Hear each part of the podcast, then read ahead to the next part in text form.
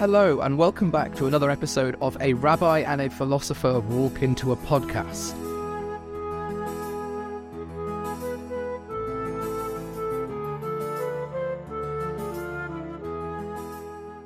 I'm Sol Worth, and I'm joined by Rabbi Yonason Golomb, and today we have a very special guest, Rabbi Mendy Marinovsky, all the way from Israel. Thank you for joining us, Mendy. Pleasure to be here. Today we're going to be talking about the story of the Exodus and its significance in relation to mass revelation at Mount Sinai. Yonason, why don't you tell us a bit about the story and some background? Well, firstly, nice to see you, Sol. Good to see you too. And back together in our podcast. Yeah, really, this one it would be a rabbi and uh, two rabbis and a philosopher. Two rabbis and a philosopher. Uh, the story of Exodus is probably the most fascinating story of all the ones we find in the Old Testament, what we would call the Torah. Uh, the first five books of which are supremely holy in our view because they contain the bulk of all our laws and the nature of how we formed as a people. And we were a great nation, but enslaved to the Egyptians. And on a very unremarkable Thursday morning in the year 2248, according to the Bible, since creation, all of them walked free.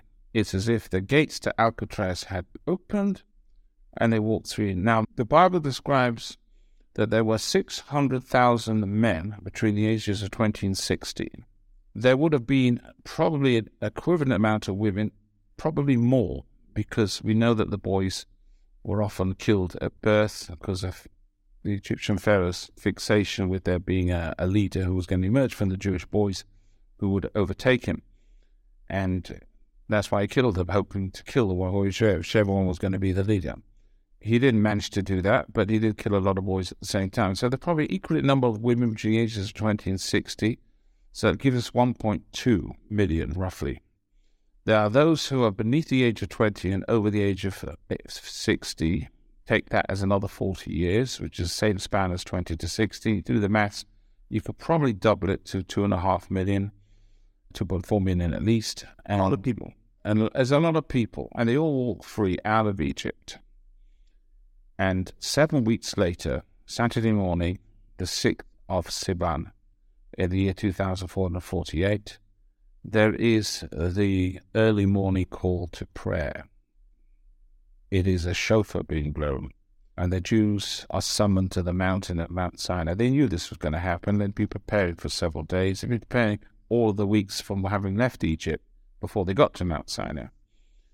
And then the most remarkable thing happens. For the first time in the history of the world, God speaks, but he doesn't talk to the Moses, the great leaders, the prophets, the Abraham, Isaac, and Jacobs. He talks to the ordinary person, to you and me.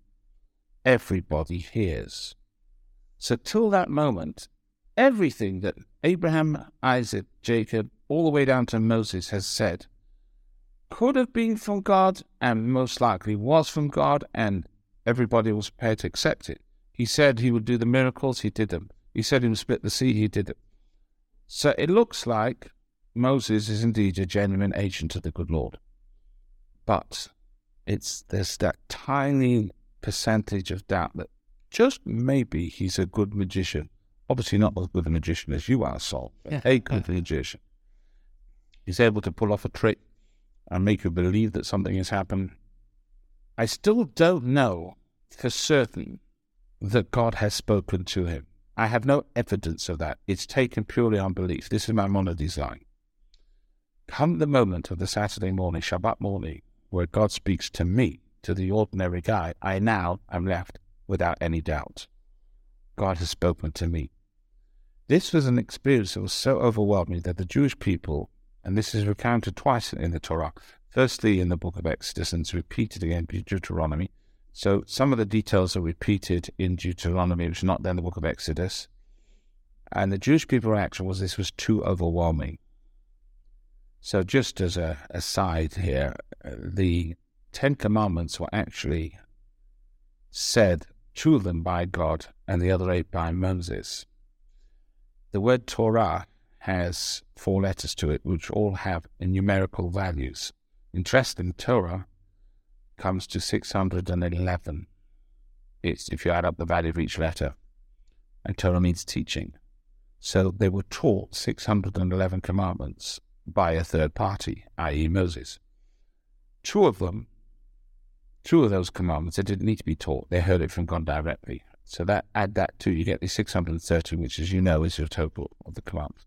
So this is and remains the only example of a mass revelation to approximately two and a half million people, every one of whom records exactly the same events. And this story has been passed down from generation to generation till you and I today. Nobody disputes it. Even in the generation where Christianity occurred, they never claimed that Sinai did not happen. All they said is, we've got the upgrade. And the Jews said, we don't need the upgrade. We're happy working on Windows 95. And this has been the argument ever since. But they never claimed it didn't happen. They just said, we are the new Jews. Now, other faiths work on a different line. They work on a spiritual calling, fulfillment, a feeling of closeness, a feeling of elevation, a soulfulness to their worship. This is fine. There's nothing in our book that says other nations cannot find other ways of being spiritual. But if you ask me, what did God actually say? The only ones that you can be known, you can claim to know for certain this is what God said, are the Jews. That is quite a claim, and we'll stick with it.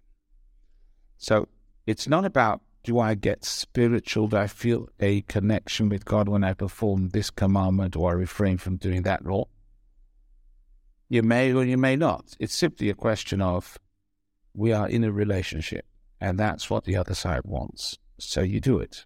Do you want to do it? Maybe yes, maybe no. But that's meaningful to you, God, so I'll do it. So Jews throughout the world will put on tefillin every weekday.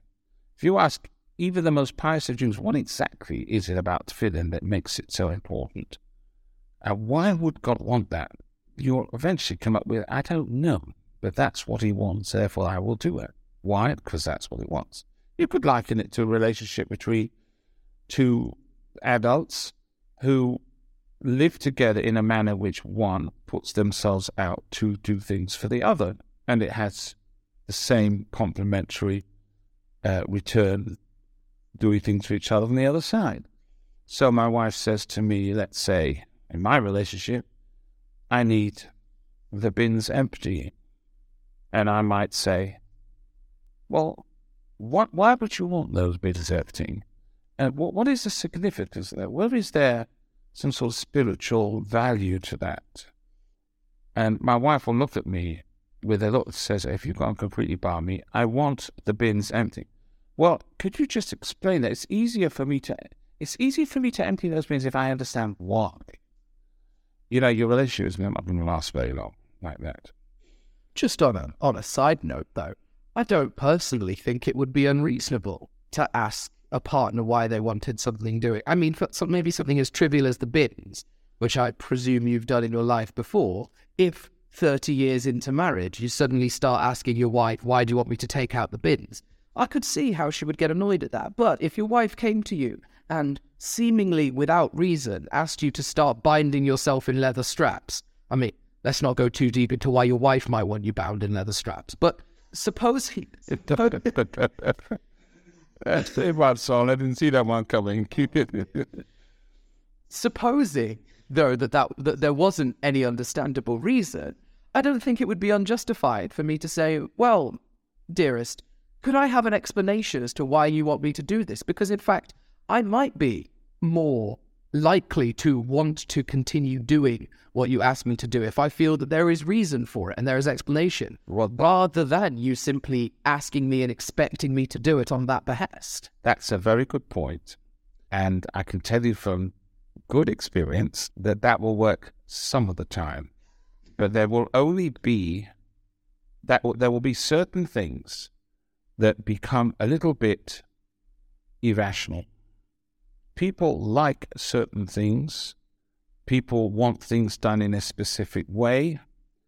People have talents and failings which mean that they lean in the direction of things, life, colors, decoration being created in a particular form. And some of those things you'll be able to justify, and some of them it'll just be, that's the way I like it. And if you are in a good relationship, in a healthy relationship, you realize at that point you back off. That's the way my wife wants. In fact, I lived in a block of flats when I first married in, in Goodrue Court in Leeds. And there was a refuse chute at the end of the corridor.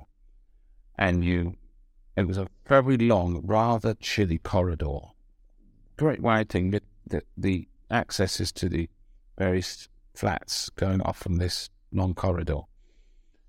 And about 10 o'clock every night, the fellow just upstairs from us would come out of his door and walk to the chute and he would empty the bins. That was exact. He had like one and a half bits of rubbish in his bag. And they lived on the second floor.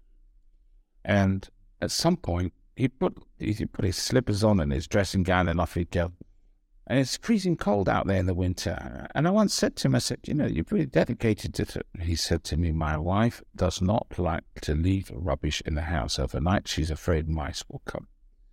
Well, on the second floor in that building, being in solid cement, there was no nooks and crannies. It's very unlikely they would get mice, and they kept a pristinely clean flat. But she had a thing about it. She did not like rubbish left in the house overnight, and he dutifully did it. He made a grimace and he did think the husband sometimes did, oh my, oh God, you know. But in the end of the day, he did what his wife wanted. Because why? If you ask her mind, she just doesn't like it and that's why I do it. That's what love is all That's what real love is all about. Love functions as a great tool for you being able to accept things in your partner that you don't necessarily understand. That's the bottom line. There'll be some stuff I will understand. And there'll be stuff that doesn't need an explanation, like emptying the bin doesn't really require some sort of exposition from Socrates. It's you don't want rubbish in the house, it smells it. but there'll always be an area of stuff that you will want a certain way, and your wife will get that and just do it because that's what her husband likes, and vice versa, the husband. And I think in all forms of relationships and friendships, actually, I think I've given you a bit of an intro to that whole discussion. Hmm. I'd like to sort of keep quiet for a bit and hand over to my esteemed son-in-law who lectures in this stuff. And I think I would add a dimension there. The example of relationship was used.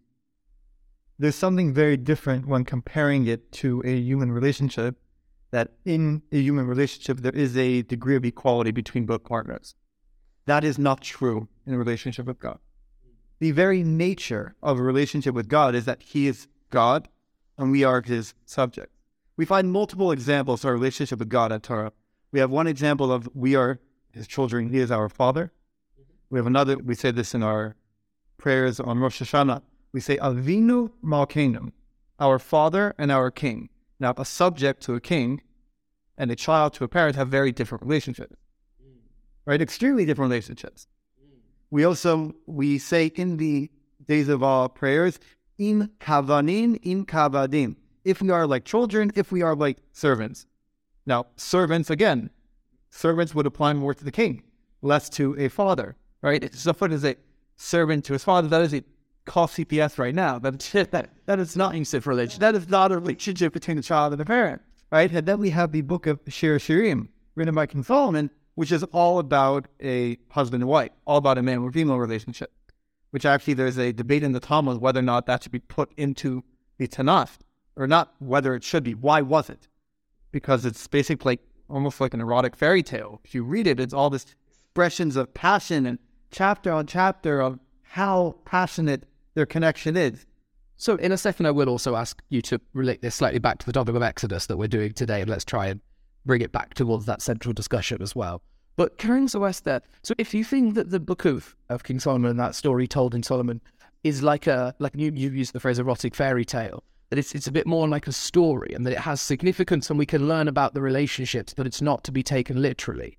How do you, as an Orthodox Jew, choose that that is that is something you wish to take as non-literal and as a fairy tale rather than for example when we get back onto the exodus story i suspect for example you're going to argue that it happened fairly literally between the two of you. My argument is going to be a claim much more along the sort of lines of what you just said. In fact, that I I read the Exodus as a story, and that that's because you know as humans we learn through stories and we can take values through stories. And in my research for this episode, a lot of what I've researched is you know specific scriptural inaccuracies or scientific inaccuracies. But the main point will actually be what can we take from the story and what do all three of us as Jews take from the story and what, what value do we find to it?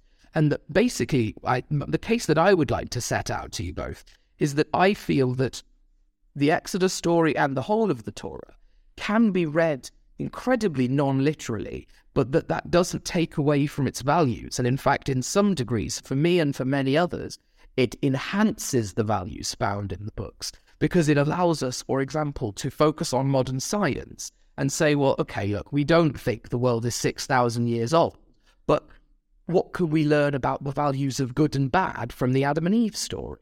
And look, maybe we don't think Moses literally parted the sea, but what do we think we can learn from the story and about being given these Ten Commandments? Whether the morality in the book is true, whether we should be following the Ten Commandments, is technically separate from the literal validity of the acts that happened. So, in that sense, how do you decide that the Book of Solomon can be read more interpretively, but Exodus is literal? So, go back to the Revelation. Mm-hmm. The Torah is not, we, you know, I found this diary in my grandfather's basement and let's dust it up and read it through and see what we could decipher. It's not an ancient hieroglyphic that we found. Torah was given together with an oral tradition. Mm-hmm. Moses, after the Exodus, after the giving of the Torah on Sinai, he ascended mountain and had his one-on-one tutelage from God, which he went and turned. Had this bad teacher who left the classroom moment with the holding cat, and then eventually taught this all to the Jewish people. So everything in Torah we have alongside it an oral tradition on how to decipher it. Can I clarify about that as well? When do you believe the Torah was formally written down into the book? Do you think that happened at the revelation? Was Moses given the physical book, or was he was he told the words and then it was scribed by humans? So Moses was not given the physical book at that moment. Ah, The the five books of Moses Yep. were written throughout the period of time while Jews were in the desert. Perfect. Okay. There's a oh, later books. We know that the, the the end of Deuteronomy tells us that Moses actually everyone wrote Torah scrolls. There's actually an obligation in the Torah to participate in the writing of a to- Torah scroll. So there were scrolls written then, Yeah. which only contained the five books. There's a debate in um, in the Talmud. How did he write the passage that says he passes? Mhm. If he's the author, now what we mean author, we mean God dictated he wrote. Yeah, he was right. So he physically. But he's the physical, you know, the typewriter. Let's put it that way. Oh, I don't know if I want to use the word author. I'll say typewriter. Sure. Right? If he's the typewriter, so the Talmud discusses how do you write that passage about him dying? Uh, so you can't write when you're dead. Right? As we all agree. So this is two way. One way is God told him what to write about his own death, and if he did so in tears. And I think the other was either God wrote it or Yeshua wrote it. Joshua. Joshua wrote it. And then the the later books were each written by the I guess the the hero of that story. For example, David wrote Samuel two, Sure. right? And the different kings wrote the books of Kings till Ezra in the Persian time assembled it all into what we have today as the Tanakh, or the books of the general what what the modern world would call the Old Testament. Do you have a Do you have a date for when you believe that the Old Testament was finished? Like, what? When do we have the first finished book that looks the same as it is today? As in, when is all of it compiled together into writing for the first time? 3408 in the Hebrew calendar from the biblical stance of creation. That'll be 3408. In modern times, you're going something like 4th century BC. I, I, I don't know the exact. I would have to do the math backwards. 4th, 5th century, Fourth, fifth century is fine. right? So that like that would, it, it would be somewhere out there. You could Google, there's actually, this really off topic, but there's something called the lost years in Jewish history. Are you familiar with it?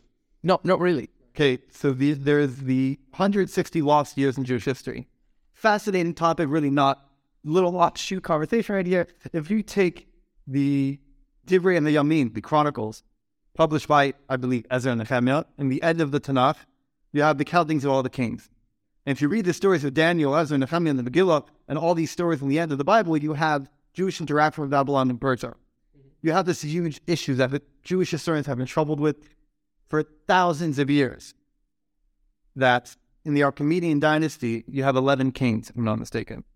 In the Torah account, from the overtake of the Persian Median Empire to the Babylonians, till Alexander the Great conquered Persia, Torah only gives you about five, six, five king reign for that. Interest. And there's about 160 years of documented Persian history omitted from our story. Can I? Can I And the Jewish historians have been bothered with this for millennia.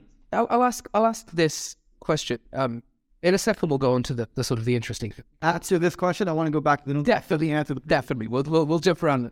One of the questions I have to sort of to both of you is that there seem to be. Well, I'll ask it to you because obviously, Jonas and you and I have many opportunities to discuss these sorts of things in the future. There seem to be several examples which you yourself will happily acknowledge and, in fact, bring up of times where you know it seems odd that Moses would write about his own death, or well, hey, look, the Jewish history tells us there were five or six kings, and this version of history, that's the historical version, tells us there were 11. And you're trying to reconcile those, and a lot of what Jewish history does is attempts to reconcile those. One of the questions I always wonder about the ultra Orthodox is do none of these things ever compile themselves together for you enough for you to think maybe it's just wrong? Maybe rather than there being all of this work that needs to be done to compile them, and eventually they can be rectified, and there was something that was, you know, this is the reason why the Jewish history says this and the Babylonian history says this, or any of those things, or this is the reason why the Torah says it's 6,000 years and the science tells us it's billions of years, rather than there being a way to rectify them because the Torah is always right. And we talked about it in the last episode, Jonathan, that, you know, theoretically, by your view, the Torah should never be wrong. So it must be science that's got it wrong. Or maybe both of them are right, but there's some sort of missing link to reconcile them. For me, as an agnostic atheist, my response would be, well, I think the party that's most likely to be flawed in that case is the Torah. Does that ever just get you thinking? Do you ever wonder whether it might be the Torah that's incorrect? So one word answer is no. Okay. The going back to the story of the revelation and the oral tradition that went with it, Jews at that moment made a proclamation called Naseh v'nishma. We will do and then we will listen. And they were given the Medrash says they were given crowns. God was so impressed by that response to the giving of the Torah. Now I want to explain what Naseh v'nishma is. Naseh means we will do we will do is a sound of blind faith servitude. The problem with that is if you only have the nasa, if you only have what we'll call in Siddiqah emunah pshuta, which is simple blind faith, without anything, without any giving room the person's own intelligence, his own desires, his own impulse, what he thinks, then you have fanaticism, you don't have the person. It sounds for anyone who does sort of philosophy, sounds fairly similar to the idea of unformed faith, which tends to fall more in the, in the Christian sphere of philosophy. As what the rabbi mentioned, what Judaism is is a relationship with God. That's not a healthy relationship. Now, this will bounce back to how we started. The first thing I said is that it's not a regular human relationship, but it is a relationship. So, if there is a relationship, that means that both parties need to partake. However, because it's not a human relationship, it's the mortal man having relationship with the supreme divine, there has to be that degree that I cannot face this the way I would a normal person. Say the no, the normal relationship that you have. I, I'm celebrating my anniversary today. When when I, when I met my wife for the first time, I didn't have the relationship I have with her now. The, the first time you meet a person, you have the pleasantries. A part of you skeptic, a, a little bit. A part of you is intrigued, right? You have, and then you get to know them over time, and you use your rationale till you decide that you're gonna be vulnerable and allow your emotional side to develop. But the way you greet people if you're more of a rational thinker, especially people that let's say, you're willing to see as a suitor or someone, let's say, totally different, but the same concept as a job offer, you'll use your rationale to dissect the person you're dealing with. Right?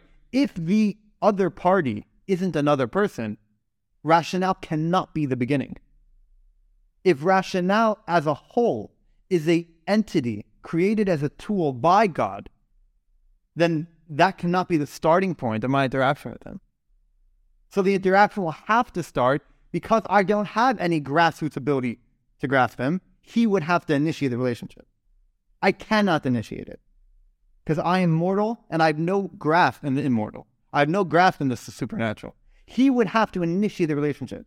Therefore, Judaism cannot begin, Judaism does not begin by Abraham's founding of monotheism. That's not the beginning of Judaism.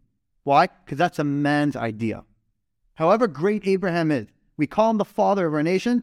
Judaism did not start then. Why? Because that is a man's idea. Man's idea can never, by the rules of what they are, reach God. It must begin by revelation from God. Why? Because how can the mortal ever meet supernatural? However, if I'm going to add as much I'm going to add, if if I'm going to multiply that by zero, I'll never reach a number, right? If, if you're going to try your hardest as a human being to, okay, you'll reach numbers here. You know, no, it's an interest. It's an interesting point. So therefore, you need that relationship, and the relationship will have to start nasa v'nishma. Like here's the cool thing about Judaism: God doesn't want a slave; He wants a relationship. So after nasa follows nishma. I'll give you an insane idea.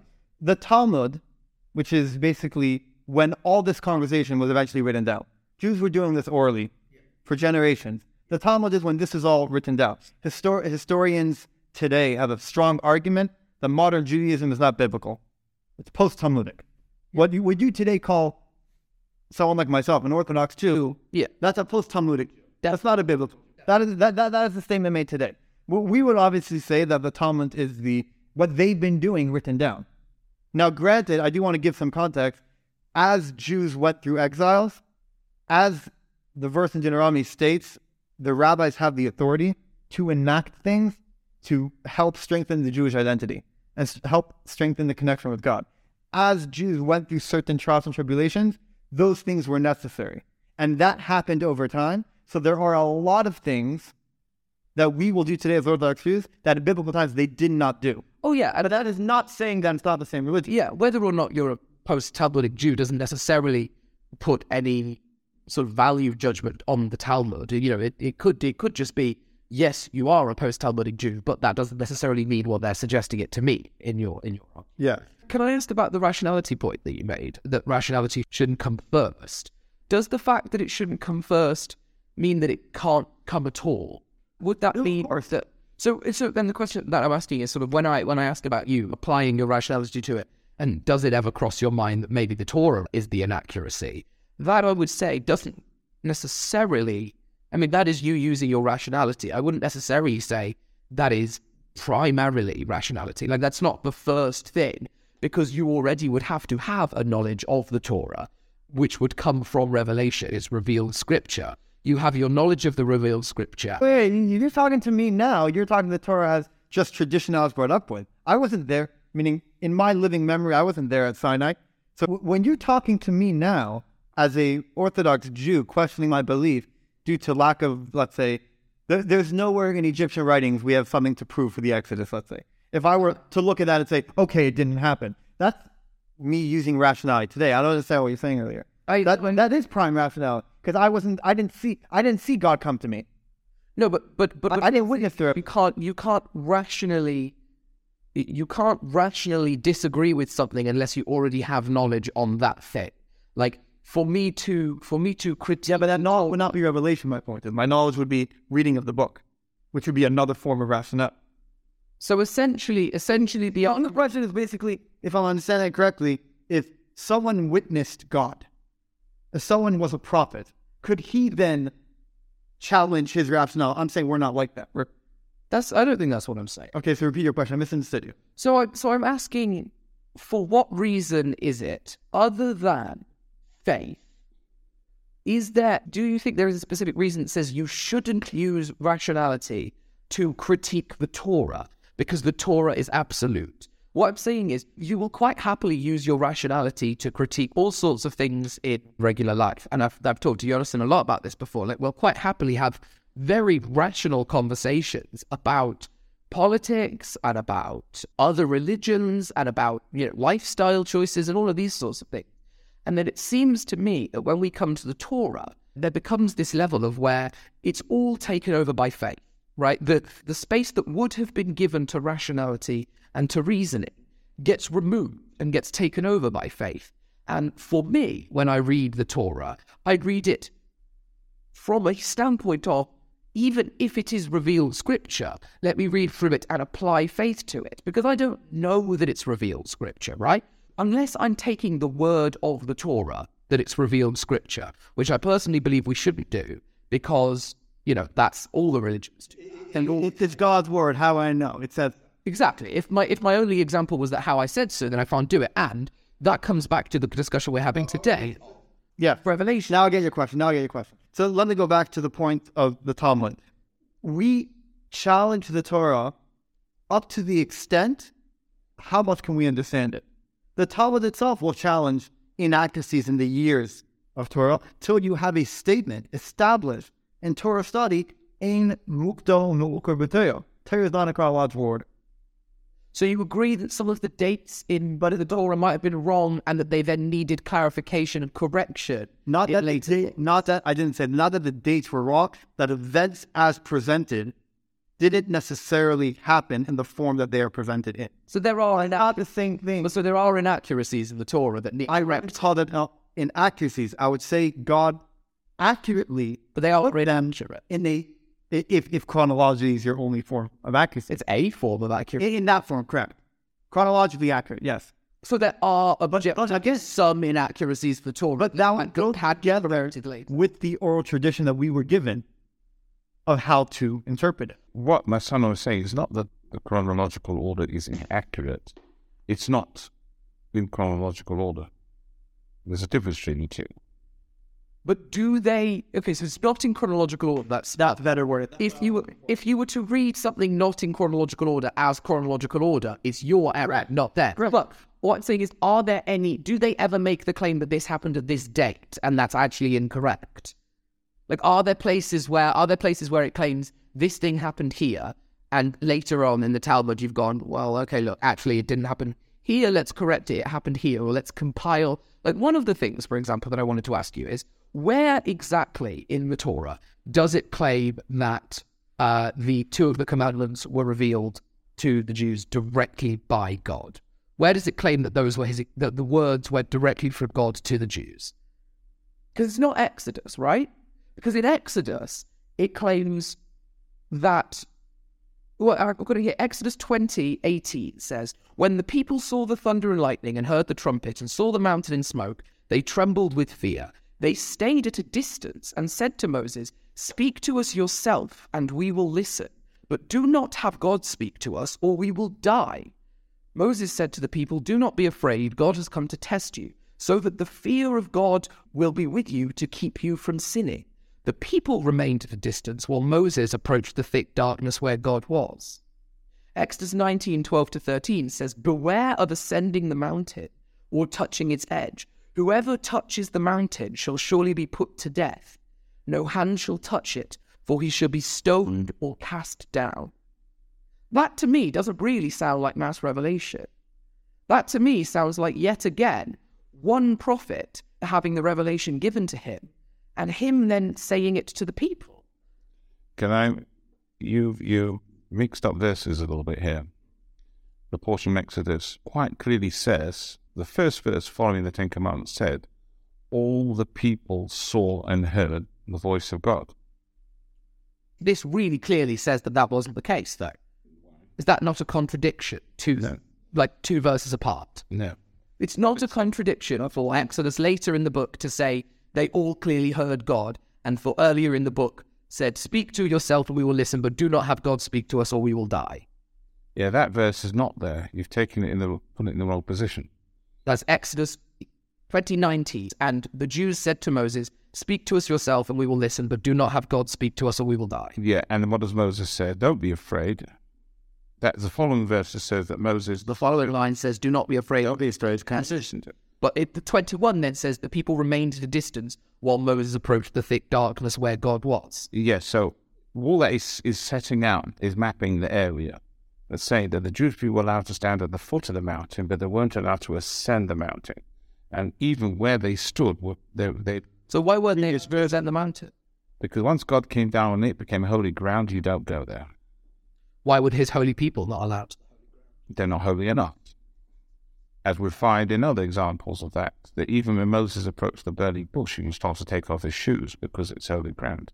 And that's before anything big has ever happened there.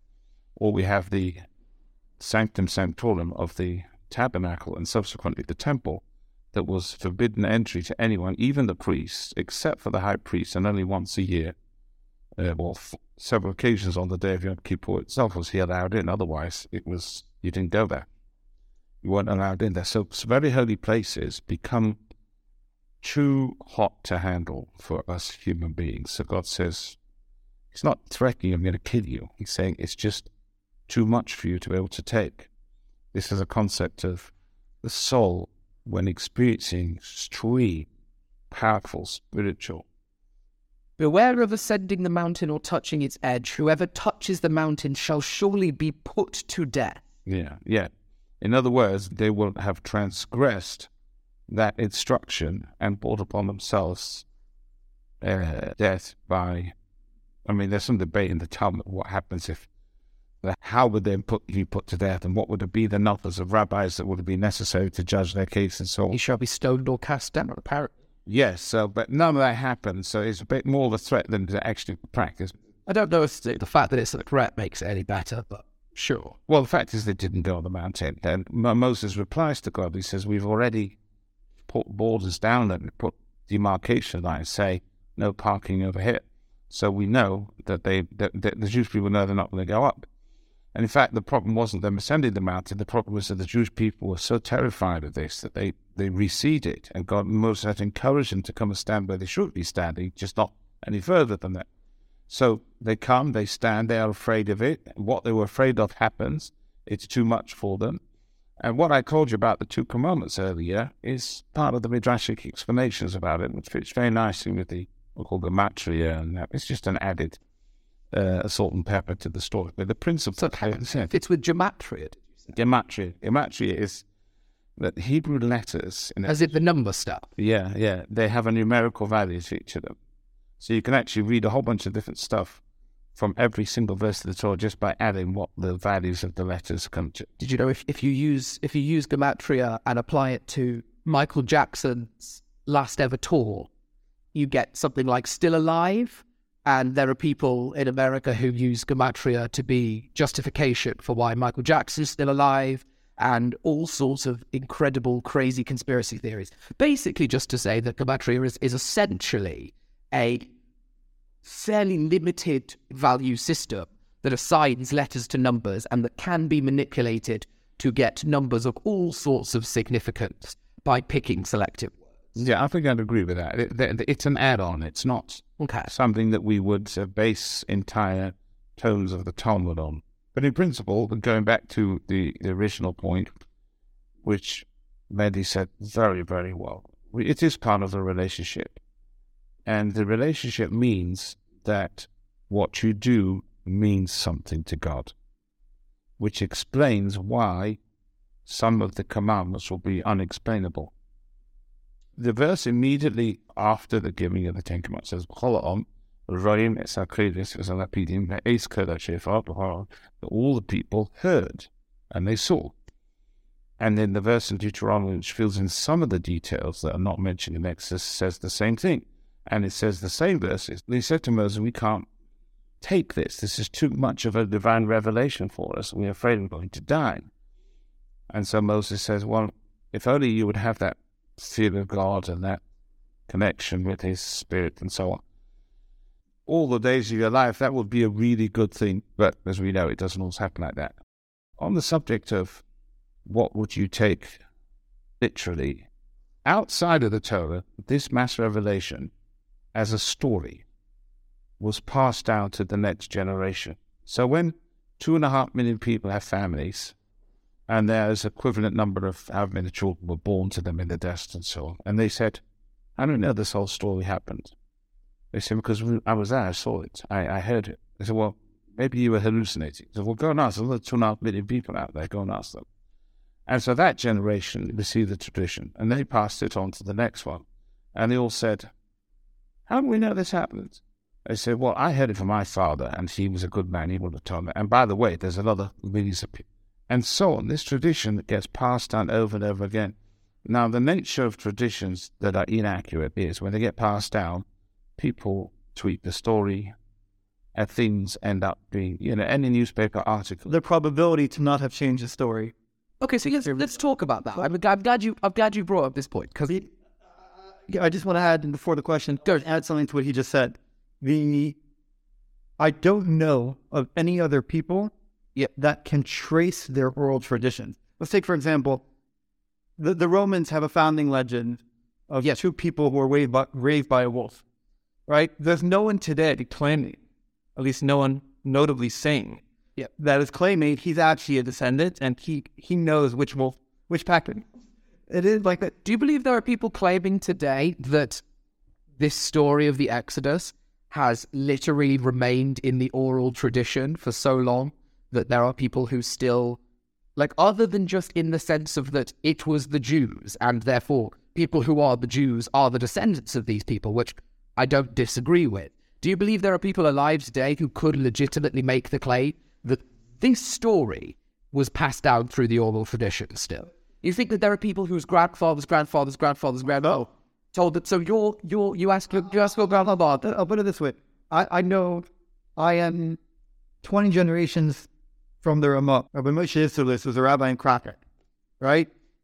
Very, very noteworthy rabbi in Jewish law. He, Rabbi Moshe Isserles has a family tree that traces him back to Rashi, who was a French rabbi in the 11th century. Rashi has a family tree that makes him 33 generations to Rabbi Yochanan Sandler, which is puts you to, I believe, first century. Rabbi Yochanan Sandler has a family tree that he is a great grandson of Hillel the Elder. Hillel the Elder was had a family tree that traced him to King David. Right? King David has a family tree that traces him to the tribe of Judah. Right? We know teacher to disciple every single generation from Moses to now. What other faith could do that? What other people could do that? No monk today could tell you he is he could trace you from his teacher to Confucius. Okay, well, okay, two things. First of all, I'd be very surprised if there aren't any other peoples who have sort of records that I would be shocked if belong. I would be shocked if there are. Uh, well, I will. I'll have a look at that after. I don't know that there are. So my my so some of my questions are going to come from this. Then I'm less fussed about any of the the first sort of two thousand years of that, or the last two thousand years of that of that history. I think since the Romans, the fact that we can trace our histories through you know census data and through graphs, not that exciting. I think there are lots of people who can do that. Whether or not you can then get from that point all the way back to the historical point, uh, for other religions is is different. But I'm not that fussed about anyone who can trace their history after the codification of these stories. So when the stories were written down, because when they're written down, they're then passed down book to book. That's fine. Let's talk about some of the potential problems we have with the idea of the oral tradition for the Exodus. The Exodus itself, we think, historians think, most probably happened during the reign of Pharaoh Ramesses II. Okay? We know that because Exodus 1:11 mentions the cities of Pithom and Ramesses as store cities, both of which historically are known to have been built for Pharaoh Ramesses II. Now, this would place the events of the Exodus in the 13th century BCE. According to scholarly methods of estimation, including sociological and cultural dating, linguistic analysis, and historical analysis, the book of Exodus, we think, was probably actually written down for the first time during the first or second temple period, right? So that could have been from around 950 to 100 BC, which fits with what you said earlier about the 4th or 5th century BCE. That's right just in that period. Now, if we think that the idea that it was Pharaoh Ramses II isn't necessarily completely convincing, it definitely was within the period of the Iron Age from 1200 BCE to the late Bronze Age, which could have been as late as 1500 BCE. It was definitely in that period of time, if it happened. This means that the shortest historical account has up to 300 years between the event and when it was actually codified. The longest account is 1400 years. It was likely somewhere in between. Now, whether or not we think that the Jews have a better oral tradition than everyone else, the oral tradition is definitely unreliable over a period of 1400 years.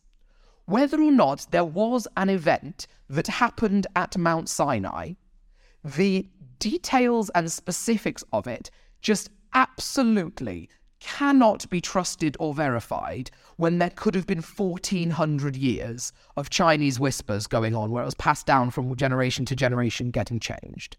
Now, I have a great deal of other research about the actual number, and I'm happy to talk about that in a second. But do you have any thoughts? And Mendy, I'll ask this to you. Do you have any thoughts about the idea that if, and I, and I understand that you may make the case that it, it was written down sooner or that you don't agree with that cultural historical account, but humor me for a second. If that account is true, that puts it somewhere between 300 and 1400 years in between the event and the writing, do you acknowledge that the oral tradition, that we shouldn't just say the oral tradition necessarily got that right? Yeah. Uh, I, I was reading over Pesach a, a book called Out of the Depths. It's an autobiography by Rabbi Yisrael Meir Lau. Great book, by the way, totally off. Anyone wants to read a good autobiography. He was the youngest survivor of Buchenwald. He was eight years old, and he gets to the British Mandate of Palestine in 1947, and he gets put into a detainment camp for refugees. And the British are trying very hard to organize. They have one foot out of the area, and they're trying very hard to organize all the people coming in. And he gets put in front of a British clerk, and he asks him, "Who are you?" So he tells him, "My name's Sherlock Lau." He says, "Who's your father?" So he says, "The chief rabbi." I'm for sure mispronouncing this Polish town, Piakchov. I, I excuse me, oh, uh, a, a, a very noteworthy rabbi, and the British clerk, just trying to be organized, says, "Do you have any documentation to prove that?" Again, this is an eight-year-old eight-year-old boy surviving Buchenwald. He looks at this clerk and he's like, "No, I don't have any. I don't have any documentation to to, to prove that." So he says, "So how do you know that those are your parents?" It could be this British clerk was just teasing him, and he had he just burst out crying. He's like, "Those are my parents. I came from this town. These are my parents." I feel like that's a little bit of the Jewish story, and I'll explain why. There is a logical, rational expectation that it should be impossible for 1400 years of oral tradition to remain with accuracy. Rationally, I agree with that. And just for the record, we've never seen any evidence of an oral tradition just like actually definitely keeping something for 1400 years. There's never been an example of that. So your claim your claim would have to be here if this is going to be if the line of argument is just the Jews are better at it that your argument has to be that completely without evidence and supposedly without bias coming from you as a Jewish rabbi, the case you're making is that it's true because the Jews are better at it than everyone else, and you should just believe us. I would not. I would never make that claim.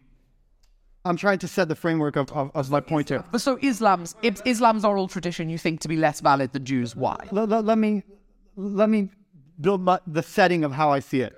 In, in Talmud, we have a statement usually used by money laws, but it's a rationale statement called Hamotzi Mechaverav Olav Haraya. If one wishes to take away something from someone, the burden of proof is on the one removing. So let's say if I want to take you to court, say you owe me $1,000, I can't just do that. I need to prove that you owe me a $1,000, right? Absolutely. The, bur- the burden of proof is always on the one who makes the claim. The one removing. I didn't say makes the claim. No, the, the burden of when removing what? I, I, I'm, okay. Explaining. I'm explaining. That, that claim, that logic is used in money, let's say. If I were to claim you owe me money, I need to prove that you owe me money. right? Okay, I think the word removing is going to trip us up here because it's important to note that while you're saying removing specifically in the case of money, it is also true that the burden of proof is on the one making the claim. And if you were to take me to a small settlement court, you would be the claimant and I would be the respondent. And you are the claimant because you are the one making the claim. So just to clarify that, that I 100% agree in the case of money. If you want to remove money from me, you would need to prove it. But you are the claimant, not the remover. This is this is the way when you are the eyewitness, when you are the product of that oral tradition, you don't view yourself the claimant. You are the story. You're not the claimant. You're the claim. That's fine. But if I went out and I got mugged and I went to the police and I said I've been mugged, the story happened to me, and the police would maybe be. It would maybe be an outrageous thing for the police to do to go, we don't believe you, prove it. But it absolutely happens. It's how the legal system's based. Innocent until proven in- guilty. I'm not. I'm not arguing that I can't prove that oral tradition. No, I, I agree you're not arguing that. I'm arguing that it. You're arguing that you are the proof. I, I'm arguing that I it could stand true even if I can't prove it. Of course, something could stand true if you can't prove it. But when, for example, you can't provide any evidence, but I, as the respondent, can provide lots of evidence that say, well, this thing, this thing, and this thing. Those are challenges. Those aren't evidence that, that it didn't happen. For sure, when you don't accept my challenge, it's just a challenge, it's not proof. The, uh, the idea would probably be that I, you know, there is more evidence against most of the biblical stories than there are evidence for the biblical stories, in the sense of that the evidence I have that, for example, that God didn't, you know, Moses didn't part the Red Sea, the evidence I have for that not happening is the laws of physics, right? And Well, it'd be, it would be a miracle. So it's something to be defied laws of physics. no, I understand that, that, that the definition of a miracle being So to apply scientific evidence to a miracle, I feel is like ridiculous. Because the whole idea of America, by definition, is that it's non-natural. Yeah, but that's a, that's but that's a definitional argument. That's a circular reasoning. It's the problem with it with a lot of religious things is that you you create something that by your definition you're putting up these walls and saying you're never going to be able to combat this because if if you say, well, look, this is a miracle, and what is the definition of a miracle? It goes against science. It goes against nature. It can never. It will obviously never be disproven by science because by definition it goes outside of science. That's like me saying I've got I've got an invisible egg, and by its nature, it is undisproven. The fairy example. Like the fairy example we used in the last episode. The point here is that you would you're using the wrong metrics. Okay. Because if let's say there's a claim made and I don't have an answer to, and it's something that brings a lot of curiosity. Yep. Why don't people of that era, contemporaries of that era, mention the story? Extreme. I'm very curious about that. I'm also, and but that's a question you have in a lot of eras. There. Extreme content. You mean like other non-Jews at the time? Why weren't they talking about the flood and stuff like that? Like if there was a worldwide, you know, if there was a worldwide flood that happened in this. So worldwide flood you do have in many ancient civilizations. I don't want to go there. Yeah, well, sure. One you have in me. I, I Well, there are there are lots. There okay. Well, let's okay. Let's clarify that in passing before we move on. There are lot. There are lots of other civilizations which have shared flood myths. That is not the same as there having been one universal flood that happened at the same time. correct. I, oh, Definitely, we'll, we'll leave that. We'll leave that. We'll leave that. right? That, that's a question I have. It's something that burns with curiosity. The Egyptians are, we start his, history often from them. The Egyptians, for example, we don't have hieroglyphs of the Red Sea parting. That That's something that I find very Cool. And this goes back to that question earlier of if you're so curious about it and you acknowledge that you're so curious about it, does it not ever trigger something in you if you're like, well, hello, that's a red flag that this might not be true then? Because for me, when you tell me a fantastical story like, let's, okay, for example, let's take the New Testament. The Romans was the start of the information era. They were taking census. They had we have the only reason we've lost so much of the of the of the details is because so much of it got destroyed. But there were huge amounts of data kept by the Romans. Why is it that the stories of Jesus and the miracles turn up in stories written a hundred years later by his disciples, but not by the Romans at the time? or Josephus. right, my exact response would be because they didn't actually happen, otherwise we would be seeing them as a fact of the cultures at the time. When there are other massive historical things that definitely did happen, we see different cultures all acknowledging them. That's that would be an argument that I would make, and you've just made it for me. And yet you make the argument and you say, "Ah, but I don't know, and I want I trust in God, so I want to keep I keep following." Those words never came out of my mouth. I, I've heard I've heard Jonas say that, Well, firstly, I had the oral history. which we've acknowledged you can't prove is more reliable than any other oral history. I'm not arguing. But here's the thing: I'm not coming. I'm not pointing a finger finger to any other history. Let's let's see what Jonathan has to add. You know, I think there's a, a piece of logic here that's not somehow being articulated. Let's say we go along with your 1400 years of oral tradition. Yeah. How do you know any event that's historical? How do you know that's true? If I was to say to you, this Napoleon, has did Napoleon exist? Your best method is only going to be witnesses. Yeah, but not the oral tradition. There's a difference there. This is a whole field of history. You have here millions of people passing down an oral tradition.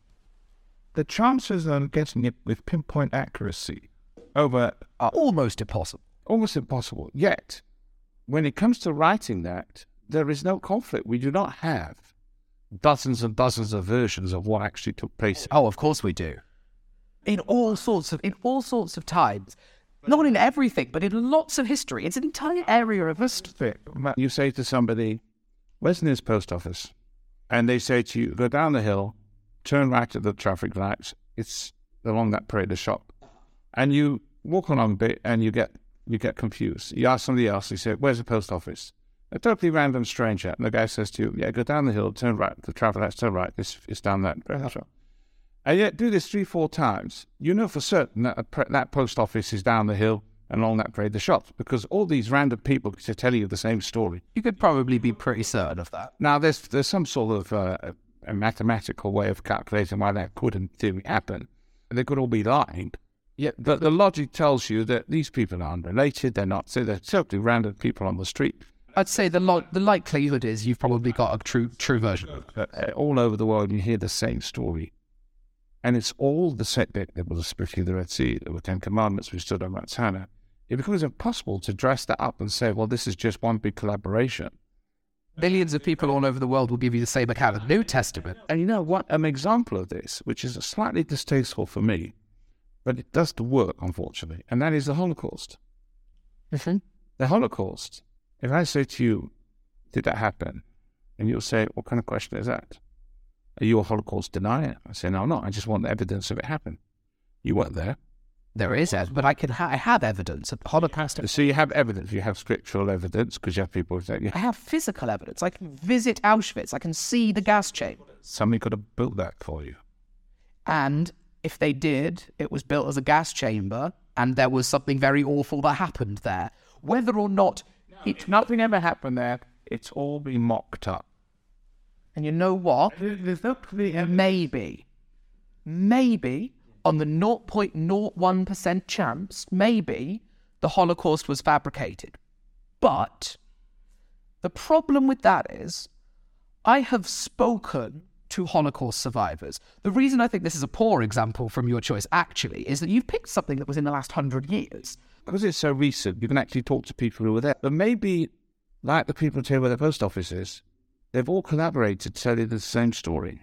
Maybe. But that is really going off the point of it. That's being incredulous. You're talking about hundreds of thousands of people all collaborating to tell the same story about gas chambers. It sounds fantastic. You deserve to do a thing like that. Definitely. Well, they did. So eventually you get to the point where you say there's so many people, there's so much evidence, this could not have been falsified. It must be correct.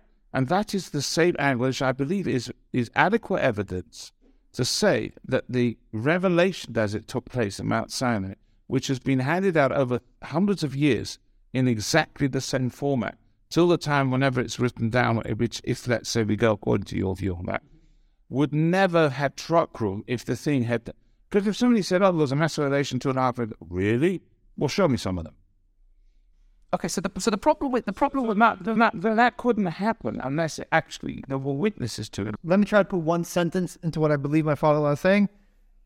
If the previous generation would not have been telling the same story, Ezra would not have standing in publishing the Tanakh, and the Talmud would not have standing in its publication.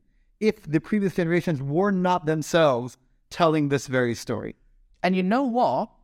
There's another line of argument here. In that first, and, I, and I'll, I'll talk about later like what might have happened. But you're absolutely right. They were telling the story. Clearly, people have been telling the story. Does the fact that people were telling the story necessarily mean the story was real?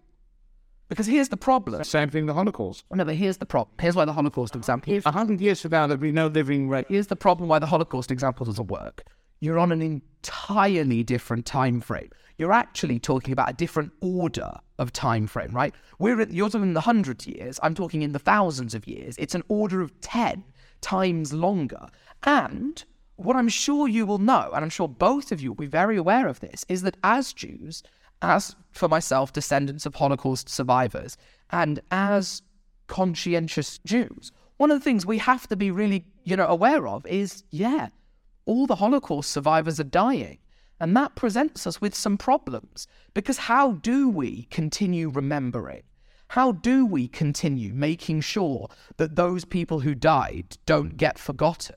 And absolutely, in 1400 years, I have no idea. Now, okay, I do know what it's going to look like because we have technology. But in 1400 years, if the only way we had of remembering the, the Holocaust was telling it to my children, and I wasn't allowed to write it down, or I wasn't writing it down, right? This was just oral tradition. In 14 years, 1400 years, who knows how much that story might have changed? In Jewish tradition, Moses wrote a Torah. Yes, I understand. That we don't Yeah. have any. I understand that. And you know, you know what I sometimes think about it as? Yeah. So in the 1970s, there was a crusade that King David never. I call it a histor, a academic crusade because people were quite Sure. adamant about it. Right. The, the Israeli archaeologist Israel Finkelstein wrote heavily on it. A lot of people were heavy about it. King David never existed. Okay. Right. Th- There was a political side, which I don't really Yeah, yeah. see how that helped. But there was this crusade till they found that this king of Aram had a tablet that showed that victory over one of the descendants of David. And they said, oh, wow, so King David must have had existed. Sure. But nothing that we know about him could be accepted as true because that's all from the Bible, that's mythology. But the person is real Sure. right? Meaning you, I, I do is something very similar. We have this oral tradition alongside ancient lack of evidence. Do you think Jesus existed? Personally, hmm. yes, As, a, as a person? just yes, just not with the narrative of the New Testament. Absolutely. Perfect. So it is entirely possible that the events happened in some form, the people existed, and I don't disagree that the people existed, but that the stories are embellishments. There's a huge difference there. But you agree that Jesus existed, but the miracles didn't happen and that he wasn't the Son of God. How is that different from me agreeing Moses probably existed? There probably was an exodus from Egypt. I just don't think God spoke to him and two and a half million Jews at the foot of Mount Sinai. I don't think he parted the Red Sea. And I can give you alternate explanations for how that happened. The difference would be the campaigning to make it real versus the parental tradition. In what, what sense do you mean campaigning to make it real? Meaning there, there, there is a forcified campaign of other faiths that Judaism doesn't have. More so, but I think you'd be hard pressed to argue that there that there weren't also natural followers. I think absolutely you're right. The Christianity, especially, has been an incredibly forceful and violent religion, and Christianity's uh, sort of prominence around the world can absolutely be put down to force rather than validity of any sort. which would which would affect Absolutely. the, the, the historiography of it. Absolutely. And I'm not and that's a different method than how Judaism gained traction, but it's a false dichotomy basically. It's saying Explain that. so a false dichotomy is a sort of a debate term, it's a type of fallacy in which you basically present uh, you make it out to seem that there are two arguments, and that if it's not one, it must be the other. And people would often get tricked into falling for that and going, "Oh, you're right, it's not that one; it must be this one." My argument would be, "Well, no, there's there's more options. You're saying either it's true, or it was spread by violence." Judaism wasn't spread by violence. I'm like, absolutely, you're right. Judaism is not a religion that gained validity in the world by violence. We don't fall under the same example you use. They were therefore don't have other. Cool, but okay, perfect. Imperfect. In which case, then I am. You didn't make the false dichotomy. I'm making sure people don't make don't make it themselves. Again, how do we how do I as a Jew know that I'm putting on tefillin? I'm not doing a purely cultural thing, right? There is a combination of what we said earlier, naseh v'nishma. There's a fusion between faith that began with that revelation together with rationale. Now, what is the rationale? Because if you, again, what comes first, the, the faith or the rationale? So in service, faith will have to come first. However, how does the rational, non fanatical person, I wanted to bring this earlier and I, I, I lost it. We got carried away with it. In the, the Talmud, you have, I don't, I don't know other religion doctrines well. I've never taken a religious course in another faith. The Talmud would counters itself. For example, it will challenge a Mishnah and say, Chisuri mechsa. There must be words missing here because this makes no sense. It'll do something like shibashtahi. Maybe the teaching you heard was confused. Maybe it's uh, why? Because we're apply. We always apply logic in understanding what God told us, right? Not if He told us, rather apply logic in what He told us. So in Judaism, there is always given room, which is probably a, a theory to why genetically the Jews have proven higher on the intellectual on the IQ points mm-hmm. because we've had this dream and aspiration for academia, mm-hmm. for Talmudic academia, for Jewish academia. And then when Jews enlightened in 18th century, it went to general academia, right? So we've always been almost accidentally breeding intellectually minded people. So how does that intellectually minded person, that rational minded person, explain his faith to himself? So he has that oral history. Well, putting in the flip side, if none of this was true, there's no way it would have been handed down in that form. Okay, so let me let me. Okay, in which case then? I just want to say one last thing. There's a, a statement. I, I, if I'm not mistaken, it's the Oxford. It's the Oxford Bible. They write an introduction there that did Moses exist as a historical figure? So he writes a statement there. Although we cannot, I don't know who the author, who the publisher is. It's Oxford Bible. It says even though we cannot prove it, history is left with such a vacuum if he claimed he didn't. Right? And then that almost lends to the history, the, the oral history argument. Okay, so there have been some really interesting points made, and we are towards the end of our time for this episode. But I want to conclude with providing my uh, my complete alternate history. So I'm gonna you're welcome to, to either of you respond at the end if you'd like, or I can just give this give this to you and we can let us think about it. And if if anyone wants any mm. wants to have any questions, uh, the email address is always in the bio of the podcast. Uh, if you'd like to get in touch, and all, as always, if anyone wants any of my references for any points I've made throughout, be they biblical or academic, feel free to get in touch and I'll try and provide them. So, here is my alternate scholarly interpretation and theory. My first point is going to come from an interesting linguistic idea about the Hebrew word elef, which in Exodus is interpreted to mean thousand, by which we get the number 600,000. Now, it comes from a root definition in the ancient Hebrew, meaning unit. And one translation is a thousand. However, we also see it used to mean tribe or clan, for example, in Numbers 116, in which Aleph is used to refer to a leader of a tribe of Israel. In Genesis, the word Aleph is used many times as the general. Perfect, perfect. Now, but what that means is that we could take an alternative uh, explanation, which rather than it being 600,000 people or 600,000 men, it is 600 tribe men, 600 leaders of tribes. Now, while some tribes may have been a thousand people, scholars estimate that this is really unlikely to have been the average, which already substantially pulls down the number, not to mention the fact that if we consider this interpretation, rather than being 600,000 men and then women and children, it's 600 tribes, which is 600 tribe leaders and their women and children. Now, this substantially pulls down the number. Now, I'm not saying that this is necessarily true.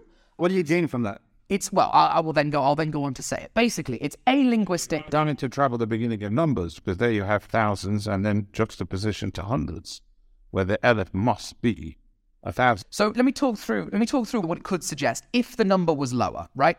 And we could also acknowledge that potentially the number could have grown significantly in numbers over the oral tradition. That's one thing, for example, that would be really easy for 1400 years of an oral tradition to change. Let's say there was a revelation, but it was to like 600 people. It would be really easy for over 1400 years for that number to get blown completely out of proportion. But here's my alternative account.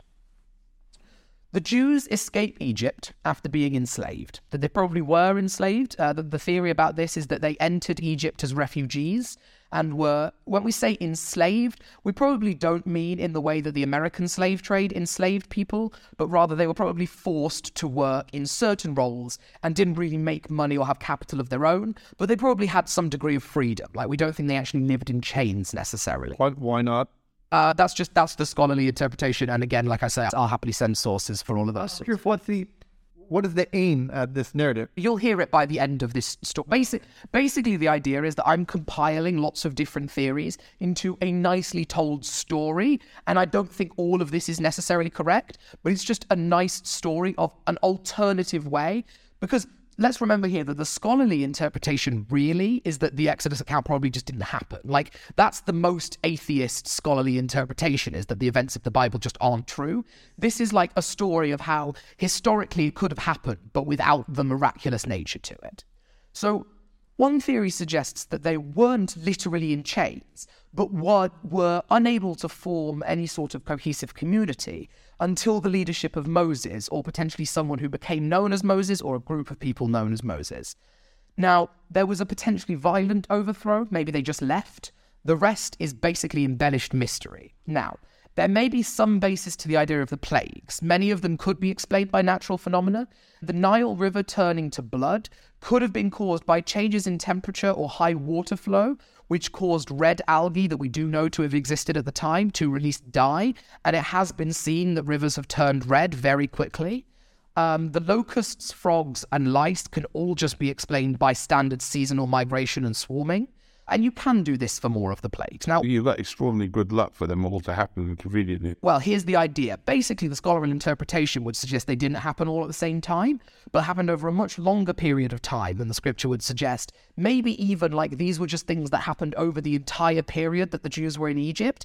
And the idea would then be that the storytelling because what no one, what no one, even the, the, hardest atheist will tell you, no one will argue that the Bible is not a very good story and they weren't expert storytellers.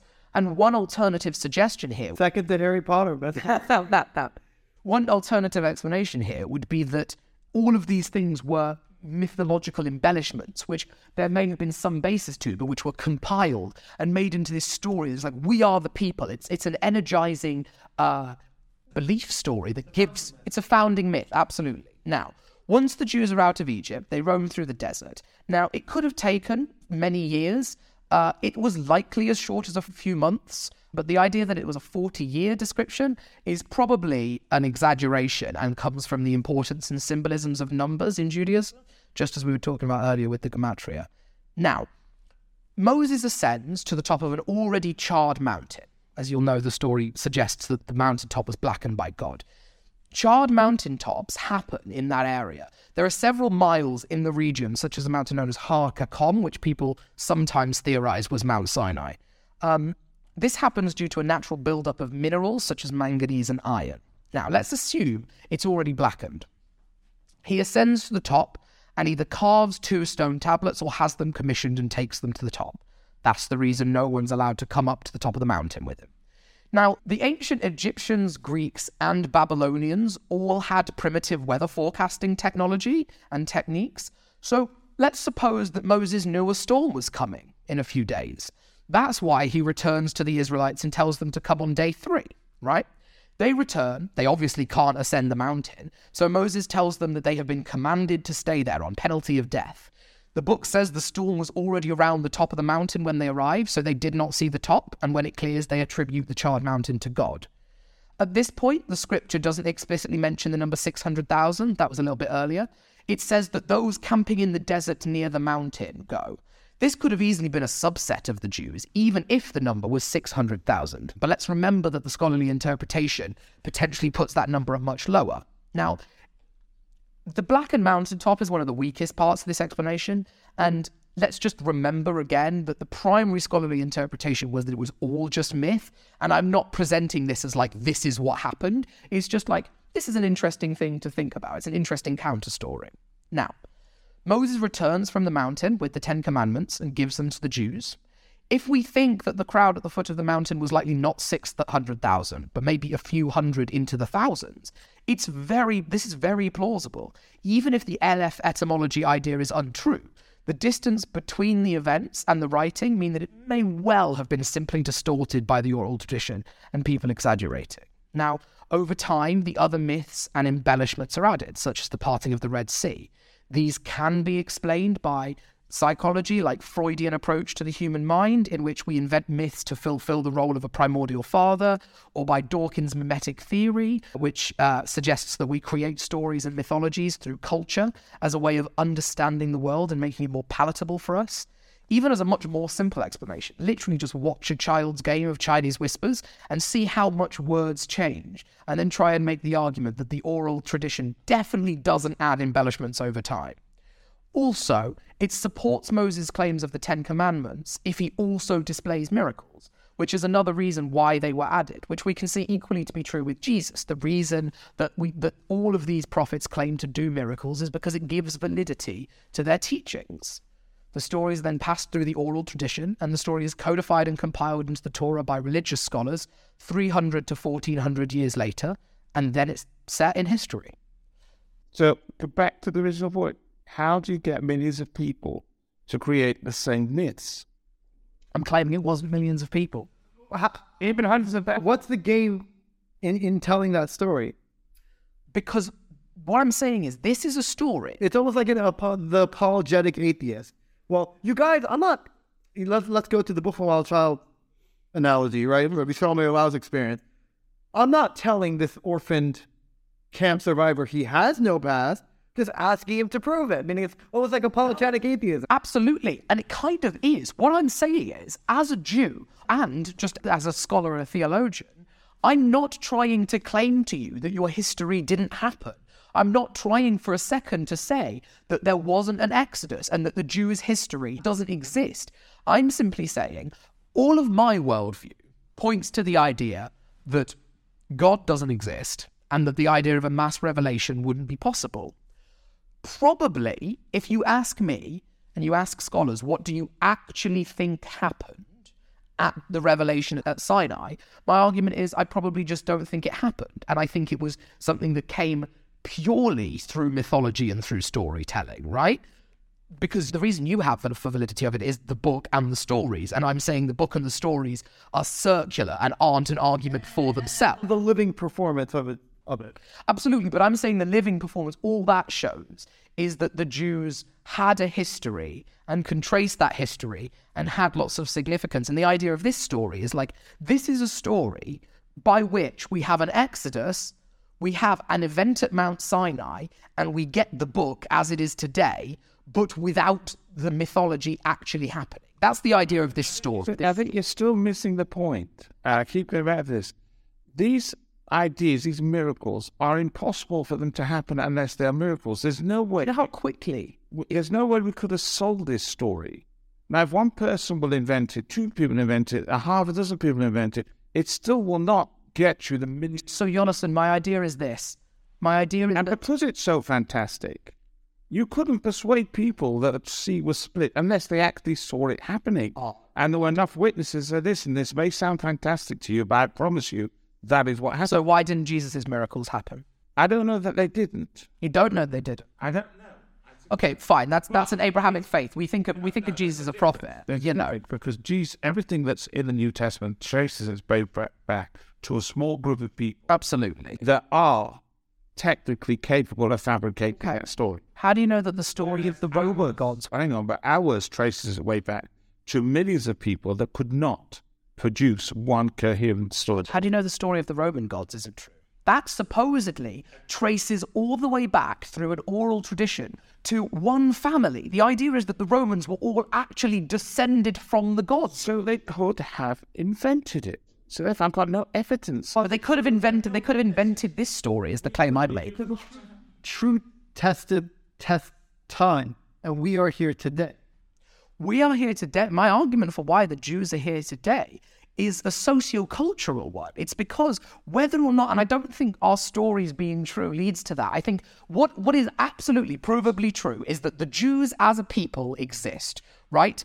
You can do DNA tests to prove that Jews as a people exist and it go back hundreds of years. Now, I'm not for a second saying that our stories aren't fundamentally important to us as people and as Jews, and that they don't inform the societies and cultures we create. I'm not claiming Jews don't exist, right? My argument is the stories that we are that they are fundamentally based on didn't happen as we think they did. They are stories which are they are stories which fundamentally inform the way that we live our lives. Without those stories, we don't have the cultures and societies that we have. Those stories allow us to live as we do. And those stories are fundamentally important, but that's all they are. They are founding myth.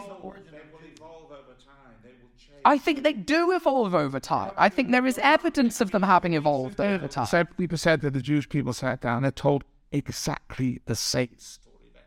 Once a year on Harry Potter Day, millions of people sit around and read the same story. The idea, Knowledge that it is a piece. and if the book itself claimed that it wasn't, and when and absolutely it doesn't do the book. The moment you take Harry Potter and claim this is real, it ceases. It falls down. because the book itself doesn't claim it's real. But I can also say on the same day on the fight, Harry Potter was a was was a hyperbolic example. On the same day, all sorts. There, in fact, there are hundreds of different days around the year where people from different communities, millions of them, sit down and tell the same story. Goes back every single one of them without exception to one. And my claim, one or a group of people, and my claim is that this also goes back to one person. No, it doesn't. The key point, The mass the key claim that I make, basically the key claim I to play that because if you said gun pay to a mass people, hundreds of thousands of people, so essentially, Jonathan, the key claim I'm making is that this does also go back to single revelation. I think it goes back to Moses as a prophet, whether he was a real prophet or a false prophet, whether you believe prophets to exist. I think Moses freed a group of people, someone called Moses, freed a group of people who later became known as the Jews from some sort of slavery in Egypt, took a group of them to the base of a mountain where there was a storm above top, told them that that storm was God, went to the top of the mountain and returned with tablets and says, This is what God told me. And over 1400 years, those few hundred people told their children, they told their children, if all of these people are having five to 12 children each, that number gets real big, real quick, and the population exponentially grows, all of whom believe the story purely because their father told them and it was an oral tradition, which goes back to an event which did happen but was not actually mass revelation. It was a single prophet who said it was God. That is my case. again, you've you've, cre- you've recreated the same flaw. How do you get hundreds of people, 400 people, let's say in your book, to repeat and claim the same figures of mass revelation? There are lots of examples of cults. One group will say it was 600,000, one people say it's 500,000. Oh, you can absolutely do We don't get that in the Bible. Except you don't know that because you didn't live before the codification of the Torah. My suspicion is that absolutely that number would have varied until it was written down into the Torah and they decided after hundreds of years of it changing. Like I said, Ezra the Taba would have been refuted. Do you believe that there were previous versions of the Torah? Three of the Gospels say that the Last Supper was was a Seder, and the fourth says it wasn't. Right? There you've got in the the very Oh, come on. You don't think there are any examples in, in the Bible of places where it contradicts itself? not on these fundamentals. Absolutely, there are. No, then Next week, I will come with a list of 30 things in the Old Testament books alone where it contradicts himself. And now we have the content for the next. That's next episode. All right, we will have to call it a day here. Mendy, thank you so much for coming on the podcast. It's been lovely to have you. Jonathan, as ever, it's been wonderful talking to you. If anyone has any suggestions of what you would like to us to do in the next few episodes, feel free to get in touch either via email or via myself on Instagram or anything like that. And we will hopefully get a chance to do them in the future.